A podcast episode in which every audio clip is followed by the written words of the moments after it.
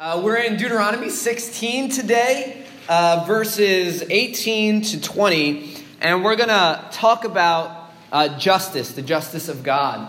Um, now, this is a large topic, and a lot of the topics that we're covering are large topics and impossible to get through everything. I, some of my thoughts I had today was I should just read 20 different passages on justice and just let that sit and just walk away at that moment. There's so much about God's justice in the Bible that as I read it and kind of reflect on it, uh, it just, it really, it hits your heart uh, to think about um, thousands of years ago uh, up until today, God has a heart uh, for justice, and, and justice is incredibly important uh, to God uh, for any society. And so we're going to read Deuteronomy and then we're, we're going to jump in with just kind of this overview um, or the survey of justice before we talk about the passage fully.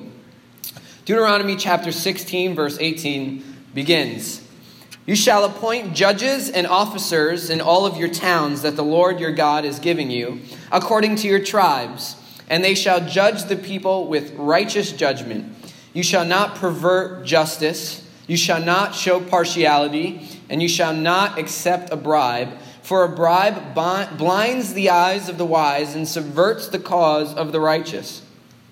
Justice and only justice you shall follow, and you shall live and inherit, and that you may live and inherit the land that the Lord your God is giving you.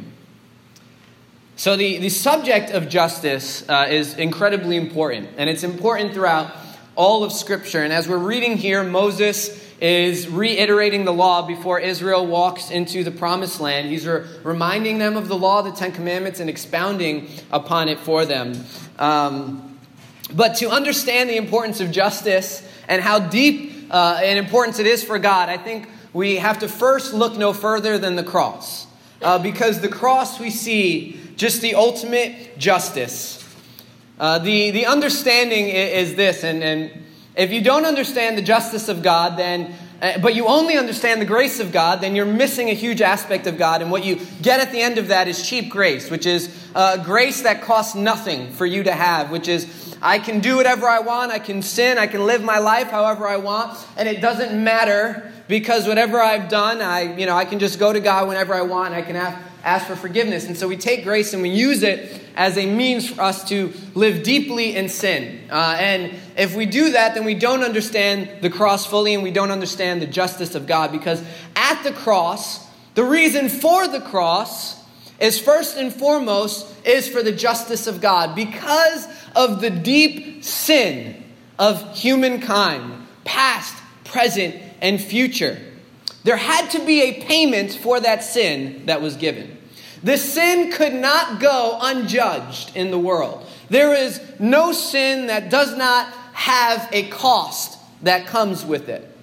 And so when Jesus goes to the cross, what is happening is atonement or payment for all of our sin is being paid in the brutal death of Jesus Christ on the cross. And so when we look at the cross, we see two things. We see that God is a very just God, and sin has a cost to it. That there, there is in no sense where there's just the, the toll of sin being racked up that is not judged properly and paid for. And so, in the death of Jesus, we see justice for all the sins of the world is served in his death. But we also see the love of God in his death. Is why would somebody go and die on a cross, such a brutal death, and take on the sins of the world for no reason? He does it for a reason. There is deep love that God has for us, where even though we have constantly rejected Him of humankind, we've constantly walked away from Him, at the end of the day, He still provides the ultimate path for us to have relationship with Him. And sometimes we confuse that His love for us as meaning that there is no cost, there is no justice served, but that is not the case. Throughout Scripture, we see that God constantly dealing with this subject. In Deuteronomy and in the beginnings of the Pentateuch, the Old Testament, we see that God is setting up his nation state to be a just one that is very different from the nations around it. We see that over time in the prophets that God is constantly calling kings to a place of justice. When they have mistreated his people, and they have mistreated others, he sends his prophets, his messengers, to go talk to them, to call them to repentance or pronouncements of judgments if they do not repent for their actions. And so we, we see that when the nation of Israel starts to walk away and treat people unjustly, God sends his prophets and says, No, this is something that's deeply on my heart. You cannot uh, be people that reign unjustly in the world. And then in the New Testament, we see it constantly, but specifically, I think about James, where he says that true religion is caring for the vulnerable, uh, the widows, and the fatherless. And this is justice among us today. And we see that in Scripture, God deals with justice uh, really two ways. And uh, the first way that we see that God uh, make sure that justice is happening in the world is through uh, the nation states or governments. Uh, and, you know, that's where we have legal systems and prosecution and uh, all the things that uh, we kind of enjoy in the legal system. Uh, and then God takes care of it on his own. And so we see that when nations walk away from the justice that should be happening, that judgment comes upon them where God takes uh, the justice uh, on his own behalf and begins to judge rightly nations that are causing uh, injustice or walking away from the way that they should be. And so we see these two uh, areas constantly in Scripture where God is using governments, nations, kings to bring forth his judgment and his justice in the world, and then also him doing it himself. And uh, one uh, recent occurrence that I think about where we think about how kind of a our nation and, and people walked away from just practices where we see a judgment occurred and a correction occurred uh, was the 2008 subprime uh, mortgage crisis. Uh, I, I, was in finance class uh, learning a lot about finance at this time. Uh, that was the profession I was supposed to go into. Uh, and during this time, it was one of the, you know one of the worst recessions, the worst recession in a, in a in our history since they call it the Great Recession, uh, since it never quite got to the Depression era, uh, but it was as close as you can to get to it before hitting a depression. And, you know, during the analysis of the 2008 subprime crisis, a lot of people tried blaming. You know, they blamed the big banks, they blamed the government, they blamed the people. Uh, but ultimately, what we saw here was we saw greed at work. Uh, and a lot of people in power trying to take advantage of people that didn't understand mortgages that they were signing. The more you read on it, you realize that the crisis happened because people signed these mortgages, these 30 year mortgages, and you know, the, the salesperson would go up to them and the, the, the big banks, they would say, okay, this is the kind of terms that we're going to give you, and uh, you are going to pay very little for seven years. And then after the seven years, you're going to have, you know, the, there's going to be a balloon payment. We're going to adjust your interest rate. And then after that, we can just refinance. You don't even have to worry about that. But what most people knew is that, didn't know, is that that was a lie. And so the seven years came. Uh, you know, the banks were giving mortgages to everybody, really bad mortgages that people really couldn't pay and shouldn't be getting. And then the, the balloon payments came, the interest rose. And then what happened is everybody started defaulting.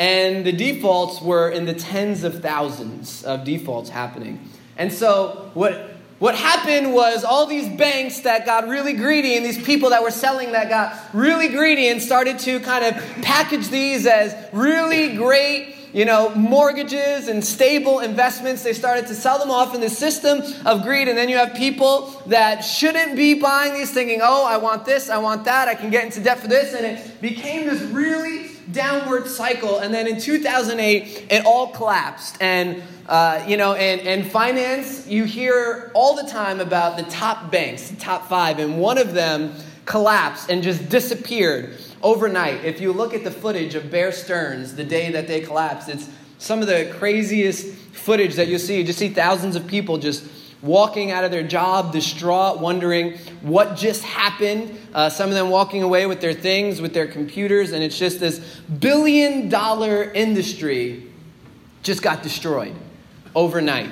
And so the first bank goes, and then the other banks start to go, and so the government comes in and they they, they, they do quantitative easing, or they give the federal aid package and they save the rest of the banks. But I, I think of moments like this that happen where we start to allow greed to inform our decision making and we begin to take advantage of people. There were at high levels of power, people taking advantage of others, just trying to make money off of other people. And that spirals, spirals, spirals, and then what happens? a judgment comes, justice um, comes and says, this can't go on any longer. And so, if you read history, you see, I'm a history buff. I love history, constantly reading history books.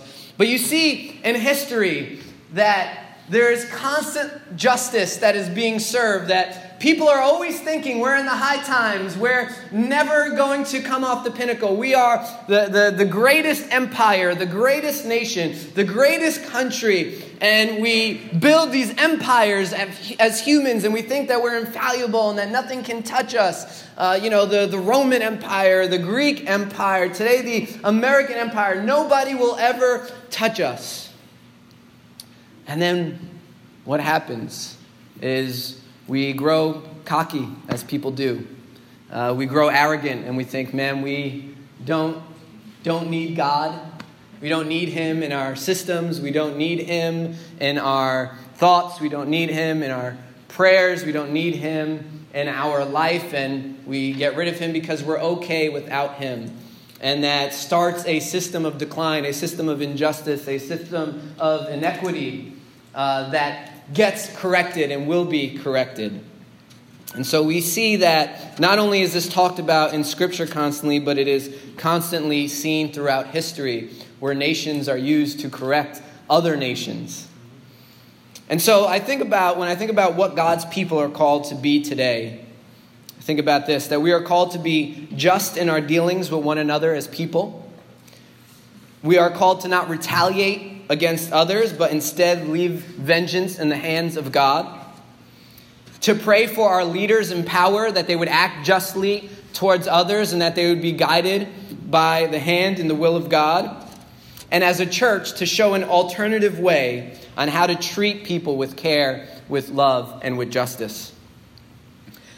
And so when we read the Old Testament on justice, we realize that the main difference between the Old Testament and today is this is that Israel was a theocracy. They were a nation state, and so God is laying down laws as a nation that they are supposed to live by. And when we think of today how we are supposed to live, is the church has taken the place of Israel as God's chosen people, but we are not a nation state in that physical sense. And so we can learn a lot of from the character of God and how He wants His people to deal with others and how He wants His people to live and how He wants His people to treat others and, and walk through in this life. And so that's what we're going to continually unpack today. So, with all that said, let's kind of look in this passage a little bit deeper. There are four commands given here. And the first command is the foundation for the rest of the commands, and it's a positive thing Moses says this He says, The judges and the officers shall judge the people with righteous judgment. The judges and the officers shall judge the people with righteous judgment. So Moses starts off with this affirmative command. This is what you're supposed to do. You know, over the people of Israel, Moses had set officers, he had set judges, he had set leaders over different people to make decisions. Um, when the people had qualms and fights and the things. And so the first thing that all their decisions should come from a place of righteousness. And righteousness means moral, means virtuous. The, the, this should be um, unhindered or, or, or, untainted by uh, perverse or thoughts or greed or selfish dealings. And so, but after this, we kind of get a better explanation through the next three commands that Moses gives, but he gives them through the negative. And he says, You shall not, three times. And the first thing he says is, You shall not pervert justice. And really, this is a call against prejudice. Because they were saying, what Moses is saying is justice should not be denied anybody. Justice should not uh, be denied no matter who you are, where you are, justice needs to be served. It cannot be perverted. So it doesn't matter whether you like this person or you don't like this person, whether this person is of your tribe or not of your tribe, it doesn't matter any of that. Justice should not be perverted. No matter who you are, you need to have justice be served. And so a godly society looks at all people and says, no matter who you are, you can receive justice. And so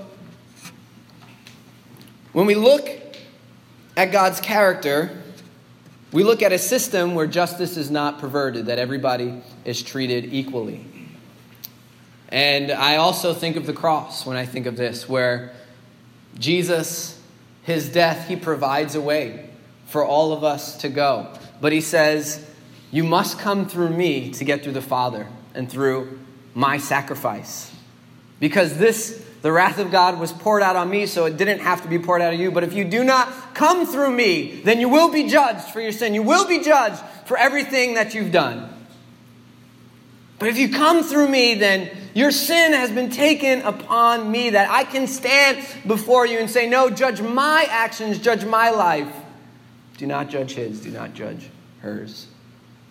And so, justice is served equally to everyone where we don't look at somebody and say, well, I don't like you or you don't fit this kind of mold. And we see that even more described in the next command. And I want to spend some time on this command because as I was kind of praying and reading through um, the scripture, this scripture kept coming to my heart. The next one was, You shall not show partiality. Basically, you should not show favoritism when you're dealing out with justice. And I thought about this verse in James. I want to read um, in James chapter 2, verse 1. James says this in his letter. He says, My brothers, show no partiality as you hold the faith in our Lord Jesus Christ, the Lord of glory. For if a man wearing a gold ring and fine clothes comes into your assembly, and a poor man in shabby clothing also comes in, and you pay attention to the one who wears the fine clothing and say, You sit here in a good place while you say to the poor man, You stand over there, sit down at my feet. Have you not then made distinctions among yourselves and become judges with evil thoughts? Listen, my beloved brothers. Has not God chosen those who are poor in the world to be rich in faith and heirs of the kingdom, which he has promised to those who love him? But you have dishonored the poor man. And the rich, the ones who oppress you, and the ones who drag you in, are the rich not the ones who oppress you and the ones who drag you into court? Are they not the ones who blaspheme the honorable name by which you were called? If you really fulfill the royal law according to the scripture, you shall love your neighbor as yourself, you are doing well. But if you show partiality, you are committing sin and are convicted by the law as transgressors. There's a lot James is saying in here. Um, and really, he's talking the same thing that we are to be people that do not show partiality. And unfortunately, in the church, this hasn't been the case a lot of times. Um, I think of constantly how our human nature works. And, and even how we see it in today's world with uh, Instagram and Facebook, and we when we treat somebody, we see somebody, and we you know we we can go up to somebody and say, "Oh, how you doing?" Shake their hand, nice to meet you. Uh, and then maybe you know you go home and you look them up, you do your stalking on social media, and you find out who they are, and you go, "Wow, this person has fifty thousand followers." And so next time you think, I'm going to be a little bit nicer to them. I'm going to smile a little bit more. I'm going to, you know, maybe maybe they'll do a, a picture of me and post it, and maybe I can get some followers off of them as well, and, and maybe I can ride some of, uh, of that fame with them. And I think about also famous people. I mean, if, if somebody, um, you know, if, if Michael Jordan were to walk in the church, This is my one sports reference, everybody, so be happy about it. if Michael Jordan were to walk in the church, it would be mayhem. I mean, let's just be honest. There would be chaos right now. If he were to walk in right this moment, people would forget that I'm preaching, uh, and, and, and there would be a bum rush to Michael. we got a lot of amens over here. Everybody be taking off their sneakers, like seeing who can get to them first to sign my Jordans. Because inherently, as people, we look at wealth, we look at status, we look at power, and we say, You must be more important because you have these things. when truly, status, wealth, and power, they are not definitions of character. They are not indications of our status before God. They are not indications of our righteousness and a life filled with fruit. I, I, think about a conversation that the disciples had with Jesus when the rich young ruler was turned away because he wouldn't give everything that he owned away. And, and Jesus says it's really hard for a rich person to enter into heaven. And the disciples, their minds are blown because in their conditional covenant in the Old Testament, they're thinking, well, the, the person who followed the, the commandments of God, the, the, these are the people that are most blessed, that have the most wealth, that have the most prosperity. So if this person who has followed the law of God perfectly, has been blessed by God, has, has truly seen everything in his life prosper, if he cannot make it into heaven, who can? Who can?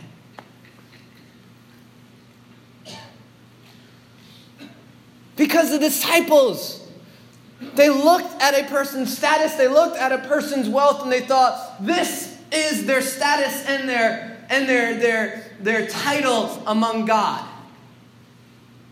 And Jesus is constantly correcting them and saying, no, actually, it's reverse in the kingdom of heaven. It's the poor who are rich, it's the weak who are strong. When you take care of the least of these, that is when you are taking care of me.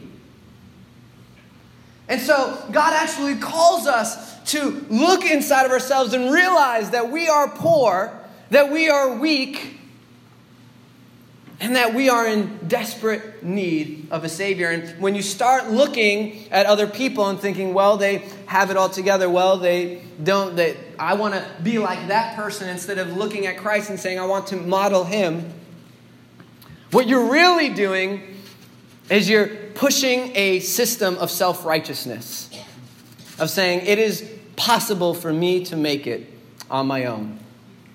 It is possible for me to obtain something that is worthy through something that my hands do. And when you start doing that, then no wonder when people come to church and Maybe they don't smell the way you want them to smell. Maybe they don't look the way that you want them to look. Maybe they don't have the clothes that you want them to have. And so you, you direct yourself another way. Let me find somebody that more fits into you know, something that I want. And I think about this saying that has constantly invaded the church that uh, surround yourself with the people you want to be like right? This is a, the motivational speech quintessential on this thing. If you are only looking for friends that you feel like are going to grow your status and grow your power and grow your wealth, then you are missing the gospel. You are walking away from the vulnerable. You are walking away from the ways of Jesus. And though you may be great on earth, you will not be great in heaven. Because the ones who serve like Jesus served and, and go to the vulnerable, to the outcast, to the sinner, the one who surrounds himself with the tax collector and the prostitute, these are the ones that are called great in the kingdom of God. Amen. But so often we've let the world theology and world culture invade our Christian culture. And we think, no, I need to keep putting my, bringing myself up the ladder. I got to keep up with the Joneses.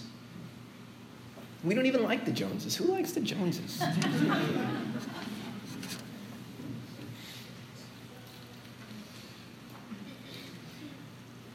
but we have fallen into this system.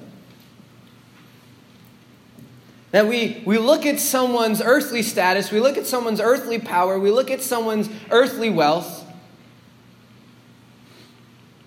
and we either think, I need to be close to that person because they have something that I don't have. And think about what that sounds like to Jesus. That somebody has something on earth that you don't have that you want, that you desire. And so you begin to change your lifestyle. You begin to change how you live. You begin to act differently around them. You begin to want to be like them. Doesn't that sound like false idolatry to, to you? You start to put somebody else on a pedestal and say, Man, I want what they have. I want what they offer. I want what, what they can give. And so you change, you, you morph, you become. But Jesus is saying, No, I have given you everything that you need. Yeah. I've offered up my life so that you can be rich. That there is no status, there is no wealth, there is no power that needs to be desired among you.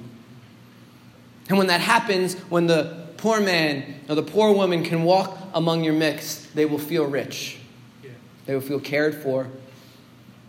They will feel at home. You know, I think of these systems that we've created where if you don't look a certain way, you can't come to church.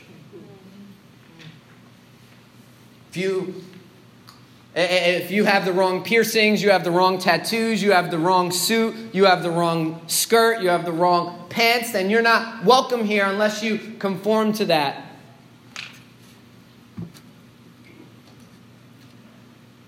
But really, the people that are coming different should be like MJ walking in the room. Yes. We drop everything that we're doing and we say, How can I serve you? Yes. Because the greatest in the kingdom is the least among us. Where Jesus said, It is the Gentiles who lord it over each other and try to rule over one another. But I, I have come to serve.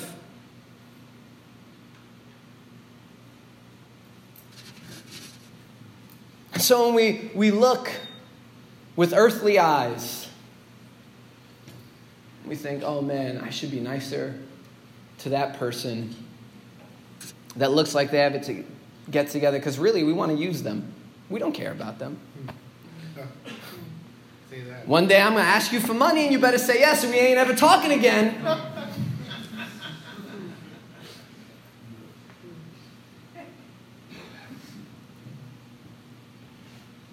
It's not like we actually care about that wealthy person's soul. It's not like we actually want to see them grow in their relationship with God. We just think, how can I use this person as a means to my end?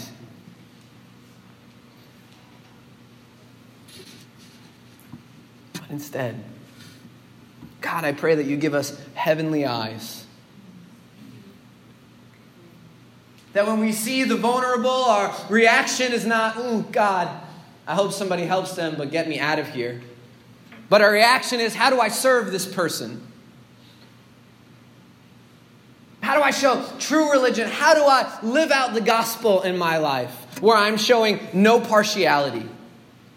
Where the rich man and the poor man can come together and they can hang out and they can be in one another's homes and they can have a great conversation and talk and not one feel like they're better than the other because they both know that at the cross they are sinners in need of the same grace in need of the same righteousness, and scared of the same judgment.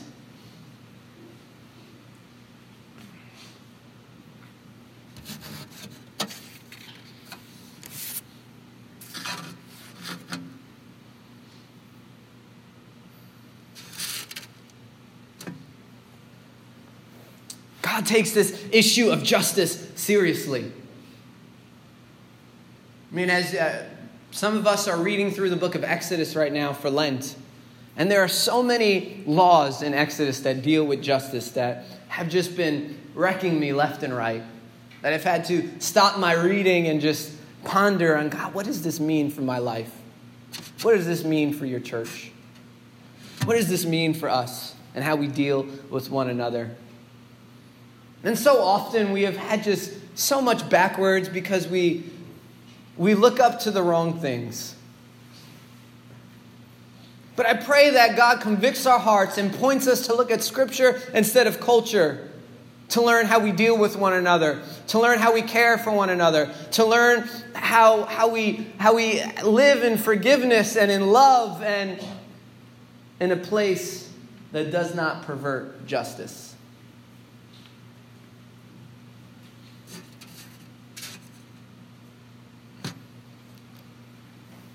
See, there's good news and scary news when we think about God being a just God. Proverbs 21:15 says this, "When justice is done, it is the glory to the righteous, but terror to the evildoers." It is good news because it means that God is going to fight on our behalf. He has our back. Everything that we need is found in Him. And He will pronounce judgment, and ultimately, He will right the scales of all time. That's good news. We don't need to look for vengeance or retaliation, no matter how bad of an injustice is done to us. We follow the example of Christ and we give. It is bad news because all of us participate in injustice. No matter how good we have tried to be, we have all participated in injustice. It could be an action towards somebody on the street. It could be a lie to get our way. These are unjust things that all of us have participated in. And if we do not repent of these crimes that we have committed, we will, they will fall upon our heads and justice will be served. God does not take justice lightly. But the good news is this with repentance, we will not face what we deserve. The wrath of God was poured out on Christ for our sin. This reveals God's ultimate justice for us and his ultimate love for us as well. And so, I believe God is calling us today to repent. You know, repentance is not just something we do with our mouths, it's not lip service. Repentance is, is something that happens with our actions. That the, the next time after we repent, that we see somebody that has status, that has power, that we desire, when we go to talk to them, we say, What is my motivation? We ask ourselves that question. That doesn't mean we don't treat wealthy people worse now, which some people have gone the other way. And it's like, we hate rich people. If you're rich, get out of here. We don't like you. That's not the case. We just realize that no one is better than anybody. Yep. And unfortunately, in society, we tend to think that people with these things are better than us or better than others. And so we ask ourselves, we say, God, how does this change my heart and my motivation when I deal with others. I repent of the injustice in my heart. There may be things in your life that you are doing to ultimately manipulate the scales and weigh one version over another. And you're trying to say, well, I'm lying and I'm scheming because I want these outcomes. And God has called his people do not pervert this. Do not show partiality. Do not let greed or bribes dictate your outcomes. But instead, repent, turn away, and allow the righteousness of God to truly penetrate in your heart. And when you realize your status before God, that yes, you are a sinner like everybody else, but now you are a son or a daughter, a citizen of heaven, transferred from the darkness to the light.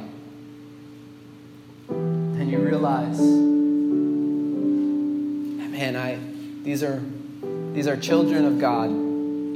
I treat they are citizens. They are you don't mess with other people's kids. You just don't. Because you know someone bigger than you is going to slap you.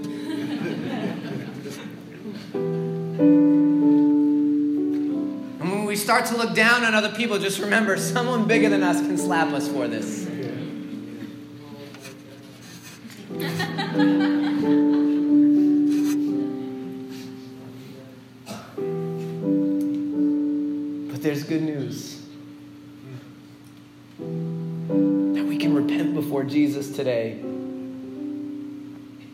Change our ways. Can you bow your heads and close your eyes with me?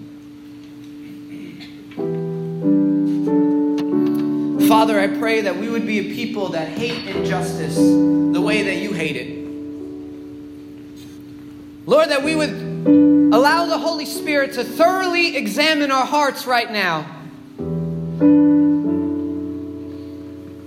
And we would say, God, root out this from our church, root this from our lives, root out this from our talk and from our actions. That we would have a posture of repentance and turning away today. And Lord, I pray for the future of our church that these words from James and these words from Moses, Lord, that they would be indoctrinated into the culture of who we are. That we would not be a people who show partiality but we would look at the rich and at the poor as our brothers and our sisters, that we are all in need of the same Savior, in need of the same grace, in need of the same righteousness. And that we would care for one another's souls, not based on what we look like on the outside, but based, God, on the understanding that we are your children. Father, I pray that this would be culture here. In Jesus' name we pray. Amen. As we end in worship, I'm going to invite you to stand.